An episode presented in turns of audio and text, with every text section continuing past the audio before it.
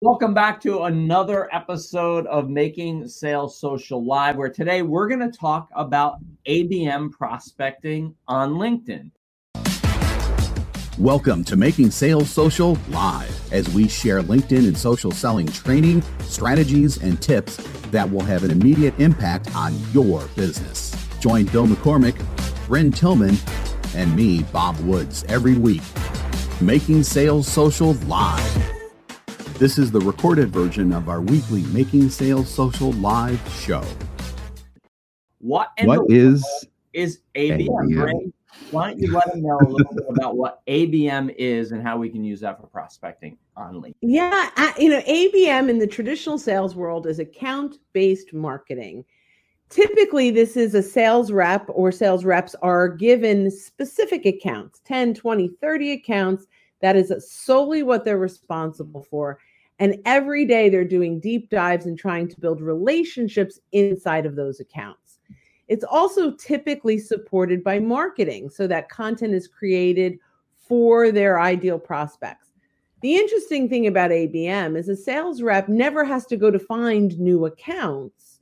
They have, you know, their list and that's their whole universe we at Social Sales Link realized that there's this is a great methodology to dive deep inside accounts, but a lot of companies don't have the width and, and breadth of marketing and sales coming together to go after kind of whale hunting, right? So we talk about account centric sales, ACS, which means that as a sales rep or entrepreneur or business owner or anyone that's responsible for business development, will build a list of ideal companies, but they're not solely their prospects. They can go beyond that.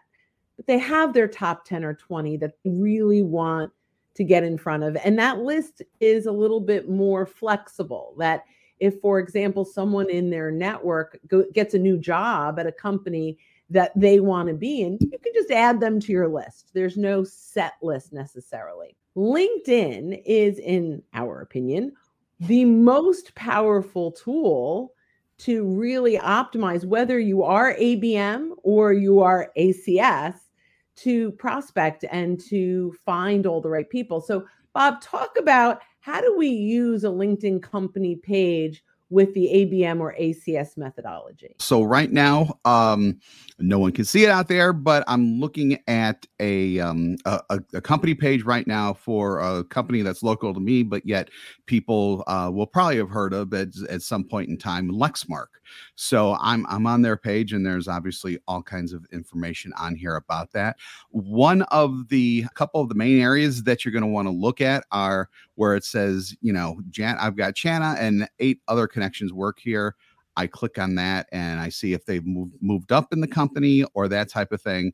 And then I can also click on their shared connections to immediately see if there's anyone who is in a position that that I want to start building a, a relationship with so that we really get the whole ACS process moving. And actually there's several and there's several in here that That's, that I like. I love that you did like a real time like, hey, I'm looking at this so let's like kind of bring that together. That's brilliant. We can yep. identify in a company page all of the people that are stakeholders in this account, right? Like Bob yep. was saying, it's so smart. You go in, you identify who are the titles of the people that I want to engage with and what is my relationship with them. So, you know, in Bob's example, it's I've got these first degree connections, I've got these second degree connections, and I can build out a little map of how do I identify the pathways into all of those buyers. Yep, so, exactly. Yeah. And then that. Uh, so then you can go and i'm not going to get too granular but but just to give everybody a real basic idea uh there there's another link that has total employee count there you can click into that and then you could just simply click into all filters and there is just a treasure trove of filters there in the free linkedin account that you could use to really start honing in on at least the titles, especially if you use the title field and keywords, and just go to town from there. I love this. This is actually when when I started working with my wife and was, was looking for new clients for our business. this is how I use LinkedIn. I would identify I had a certain a certain client profile who people in marketing and I would find them and I would add them to a list and then I would work through that list and use that list for my my research. In a social selling sense when you have that list, now you can start looking for okay, so so Bob is the director of marketing, and that's who I sell to. And I'm not connected to him, but Brynne may be a referral partner, or maybe she works in the company and she's not a decision maker, but I'm connected to her. So you can start looking for these connections. So now Brynne is my pathway in to, to Bob. So what I can do is ask Brynne, hey, I, I see you work with Bob can you make an introduction? Or do i have permission to drop your name that you and i maybe worked together before or we know each other from from this? This is where you can start using this information. What makes linkedin so great is that this is all self-populating information. So your company may uh, use something like a ZoomInfo or, or something like that where you're getting information about companies and it lists this out. The problem is is you have to wait for those companies to update that information. With linkedin it all happens as as it happens right? When somebody changes companies or changes positions they change their linkedin profile and you're able to see that.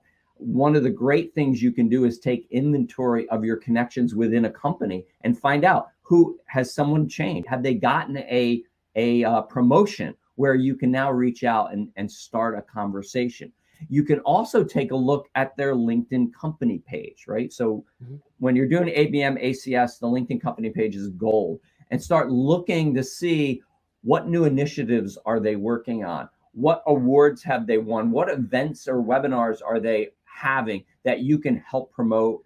That you can, it's really great if they've won an award for something to grab that that piece of content and share it with people within the organization. Because oftentimes what we find is that people within an organization don't see their own press.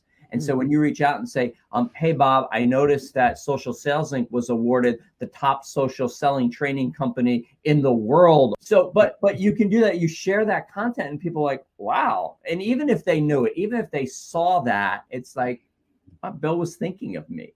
And it, and it yeah. puts you on their on their radar. So LinkedIn company pages are great for ABM and, and ACS and if you use Sales Navigator, I'm just going on a little rabbit trail here. Yep. You use Sales Navigator, it's even powered even more because you can actually buyer map right in Sales Navigator and figure mm-hmm. out okay, who are your top tier connections, who are your second tier, who your third tier tier, and you can you can stay in touch with them that way and keep that map right there in Sales Navigator. You know, I'm a paper and pen kind of guy. I make lists. That's what I do. I'm also a whiteboard guy. I've got a huge whiteboard here that I'll write stuff down on. But if we can keep it right all in LinkedIn and in Sales Navigator, it, it makes it so much easier. So I love that. I'm going to actually talk a little bit for a moment from the ACS perspective, which is how do we find accounts that we want to add to our portfolio, right? So who who how do we build our list of whales? So one of the things we recommend is go back to your best cu- customers, the ones that you want more of, and really kind of map them out. Who did you talk to inside that organization? What was happening inside of that organization when they brought you in? Uh, what challenges were they facing? And how did you solve that? And what was the journey through that? A lot of that will, first of all, start to help you create content that will mm-hmm. attract more of the right people. So keep that in mind.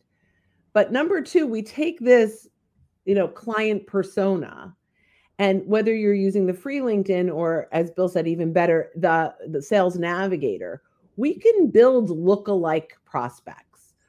Maybe we start, you know, filtering with the industry, the mm-hmm. size of the mm-hmm. company, which is more in the Sales Navigator piece versus the free. Um, but we, you know, we take those those filters and we start to identify accounts that meet that criteria. Now, the other way to go after it is maybe you're selling into the VP of marketing, director of marketing, or the chief revenue officer. Those may be titles that you've now identified. Go in and search those titles with whatever industry or other filters are appropriate and click on the second degree relationship filter. This allows you to see who meets that criteria that I have a shared connection with. Mm-hmm. That could be a really good way to start building a list. Start with your social proximity, build a list around who is in your network. So we've got some folks. So Mark Hunter, one of our favorite sales experts, account centric selling, love it. Well, we love you, Mark. And we have Rich, our buddy Rich, happy to catch the LinkedIn guru drop, gurus drop knowledge. Tyler, something super helpful I've been doing is sorting filters in Sales Navigator to focus on Team Link. We'll explain that in a second. And mm-hmm. second degree connections for my account. It's a game changer. So, Sales Navigator, when purchased at an enterprise level, allows you to to see who in your organization is connected to your ideal prospect even if you're not connected to them. The bigger the organization the more powerful this can actually be. So tyler thank you for this. It really is powerful because anyone inside of your organization even if they've never met you is connected to the growth of your company. And so they're happy to make uh, introductions into their targeted market into your targeted market when they know mm-hmm. them. So super helpful. And Rich, again, indeed, it's powerful to acknowledge when clients or prospects are in the news. Not too many people do that. I scour the business section of the newspaper. I used to do that in the business journals. If you just Google and click on the news tab, Google their name, it all it's all there so you know it's it's incredible the the value that's at our fingertips. So i love that. So you know we really talked a lot about abm slash acs which we've coined acs um, really uh, believe that more people are going to focus on account centric selling versus account based marketing um, especially the the salespeople that don't have that marketing support but either way, we have found that it is absolutely essential uh, to socially surround some of these bigger organizations because it can take, you know, this depending on your your solution, the sales cycle can be long.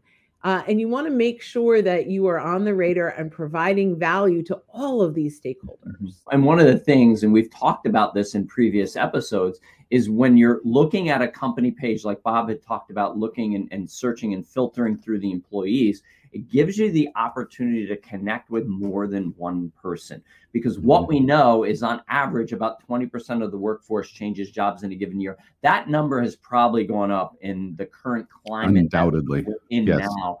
And so if you're only connected to your one decision maker, then you're one move away from being just a commodity to just being just like everyone else because no matter what your your track record is with that one person that you're connected with if they go away you're starting over with everyone else just like your competition is who's trying to get in the door. So the more people that you're connected to in looking in an account centered or account based marketing way the more people within that organization that you're connected to that you've had conversations with whether they be in person or on the phone or via social the better chance that they know who you are. They know the value you bring to that organization, how you serve that organization. So when one person leaves, the person who takes their place, whether it's someone that gets promoted, they know you, or if it's somebody that comes in from the outside and says,